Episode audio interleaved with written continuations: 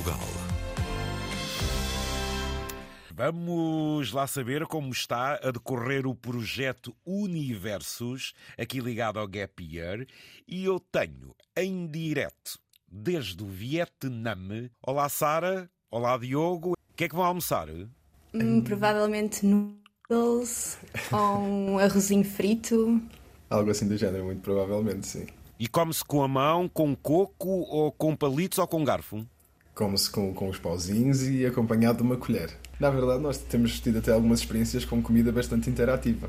Por vezes, a comida é-nos servida assim, os ingredientes cozinhados, mas subdivididos, e depois o objetivo é, é fazer os rolinhos na mesa. No Vietnã, já passaram pelo Camboja.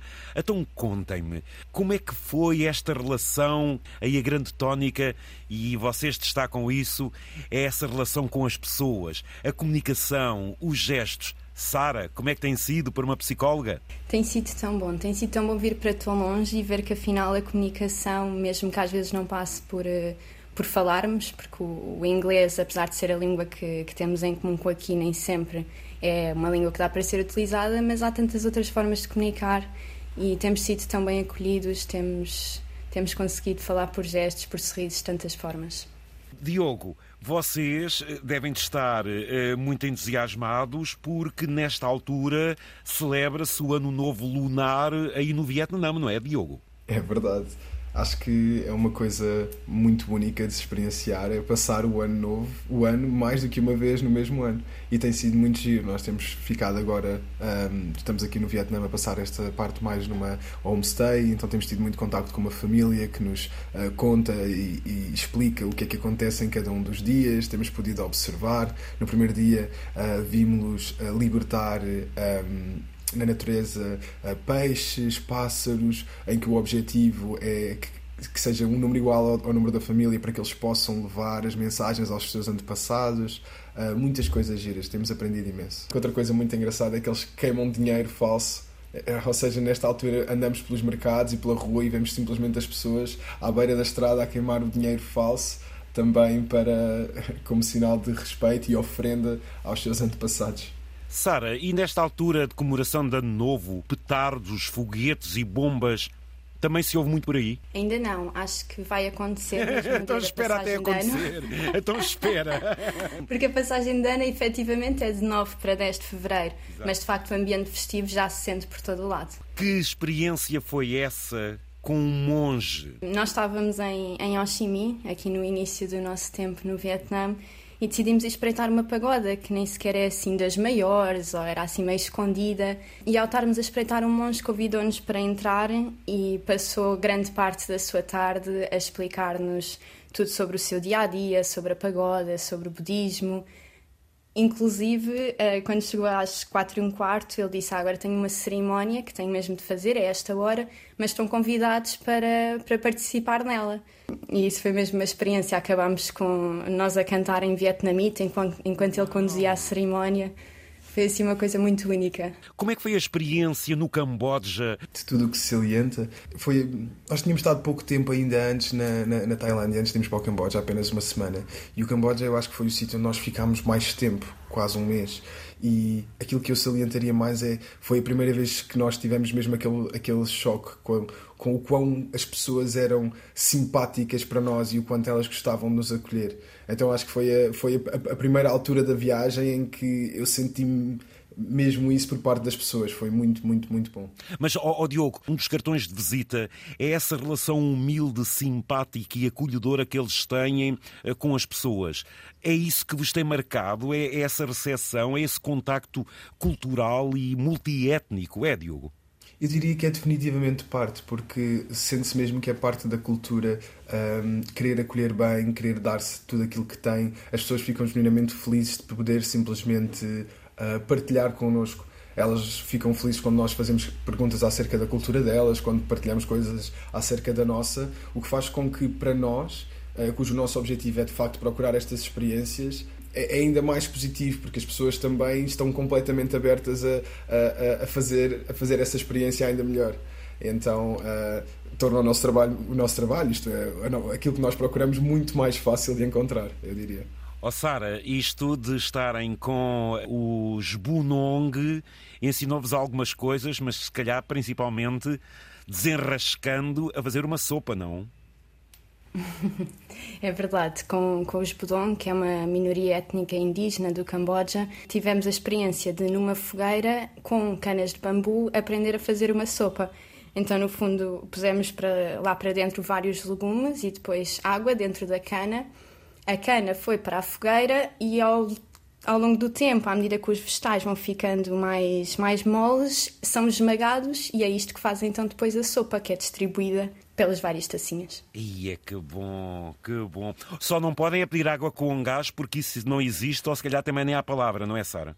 É verdade, isso aconteceu numa conversa com um dos Bunong em que estávamos a, a partilhar, eu a ensinar-lhe palavras em inglês, ele a ensinar-me palavras em Bunong, na língua deles, e chegámos então a essa conclusão que não existe palavra para água com gás, porque na verdade é uma, é uma coisa que não existe. Não existe, exatamente. Deles. Os turistas é que querem água com gás, não vá a outra vir um Exato. bocadinho estranha. O tempo que vos resta no Vietnã é mesmo para cumprirem esta data da passagem de ano, é, Diogo e Sara? Sim, nós vamos tentando pensar para onde é que vamos a seguir à medida que as coisas vão progredindo. E a verdade é que quando começámos a aprender mais sobre uh, o Ano Novo aqui no Vietnã, uh, começámos a, a, pensar que de facto nos fazia sentido então ficar cá mais tempo e experienciar isto ao máximo. Então, neste momento, o nosso plano a curto prazo é definitivamente ficar aqui uh, e ter mais contacto com a família com que estamos hospedados e, e experienciar uh, da forma mais autêntica possível este passar de ano do ano lunar.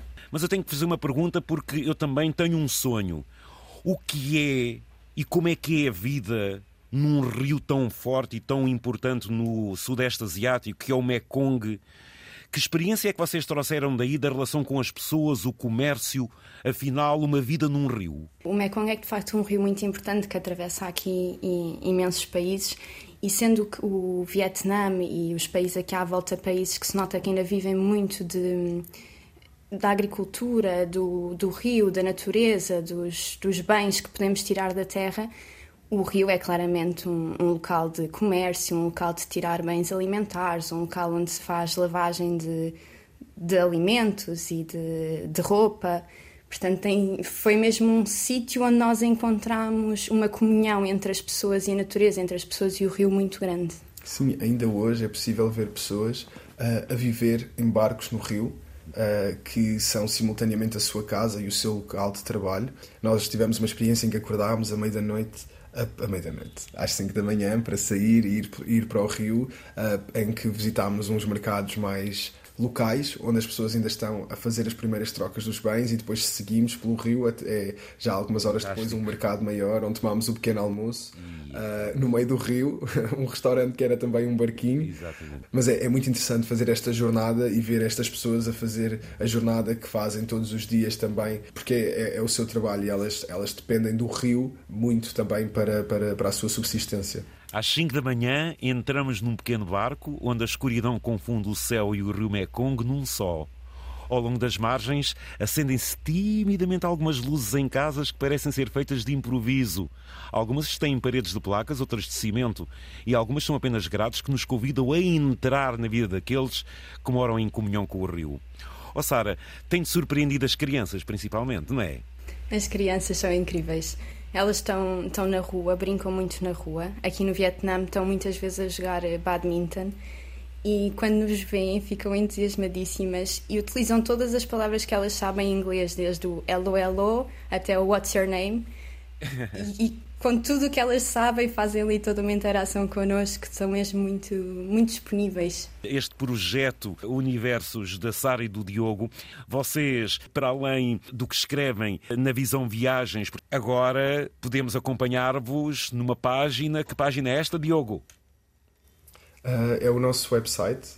Um cujo nome é projetouniversos.wixsite.com barra universos. O, nome é de facto um, pouco grande, mas é possível aceder uh, ao website a partir da, das nossas redes sociais. Mas o nosso objetivo também com o site será tentar uh, um, que seja um repositório da nossa viagem e tentar partilhar de uma forma mais única e completa outras questões da viagem, que, que tenhamos uh, pessoas que conhecemos pelo caminho, os locais, comunidades, poder apresentar um pouco mais daquilo que vamos ver, vendo pelo caminho e experienciando. Vocês se incluem num projeto, num programa que é o Gap Year, também com muitos outros protagonistas.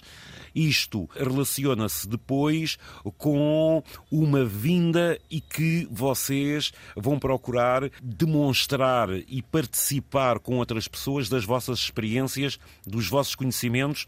Isto depois tem uma consequência também em Portugal. É sempre bom lembrar, não é, Sara? Exatamente. Portanto, uma da parte muito importante do nosso projeto é exatamente o voltar e, e, através de vários canais partilhar com as pessoas não só o que foi a nossa viagem, mas as implicações da mesma.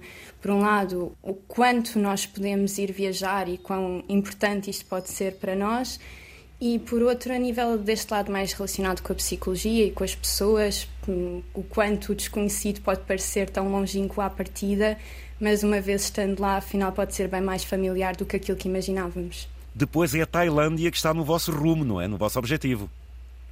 É verdade, é verdade. Não sabemos se vamos já diretos para lá, mas sabemos que é para onde nos estamos a deslocar. Nós temos alguns planos de fazer também voluntariados no futuro, temos procurado algumas oportunidades que nos permitam, eh, de certa forma, também utilizar as nossas competências em psicologia. Eh, então temos estado a conversar com, com uma associação na Tailândia que eh, recebe pessoas que vêm fugidas dos atuais conflitos no Myanmar. Ah, pois exatamente. Mas ainda, ainda é algo em que estamos a trabalhar para ver o que, o, o que, possamos, o que possamos oferecer, eu diria. Nunca se diz tudo, pois não, Sara? A emoção, a riqueza, a captação são tão grandes que nunca se consegue dizer tudo num, num espaço de rádio. Mas é por essa razão que eu remeto uh, os ouvintes depois para a vossa página. O que é que falta dizer, Sara? Não sei o que falta dizer porque essa sensação é mesmo real. Imensas vezes as coisas acontecem, às vezes são coisas muito pequeninas, são, são gestos, são palavras, é uma situação engraçada.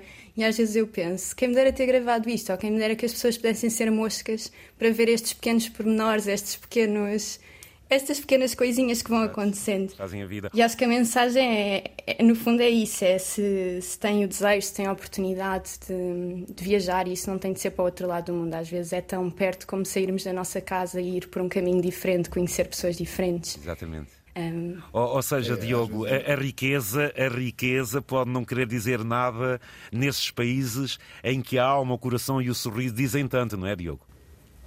É verdade, é verdade. Eu subscrevo totalmente aqui as palavras da Sara, não é?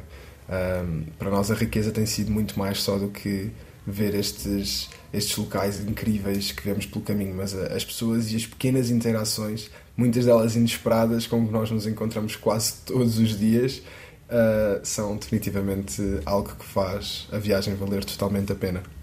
Uma despedida final, meus caros. Um abraço a quem queiram deixar. Um abraço é para todos. É sim, sim. Para, para, para, para as nossas famílias, para os nossos amigos, uh, para todas as pessoas que nos ouvem e, e também um, um, um, obrigado especial às pessoas que, que, nos, que nos mandam mensagens, porque tem sido uh, uma experiência uh, diferente e que não esperávamos e que, que queríamos, queremos agradecer. Vocês também estão no Instagram. Qual é o, o nome? Reforcem, por favor. Universos underscore project. Universo underscore project. Muito bem. Meus caros, foi um gosto, um bom almoço para vocês, que vos saúdo com um grande uai.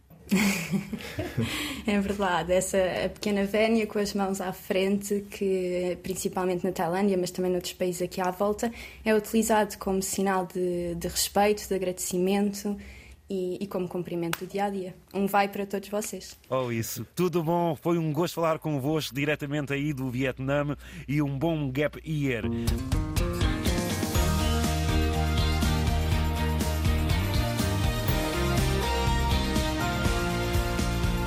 Antena 1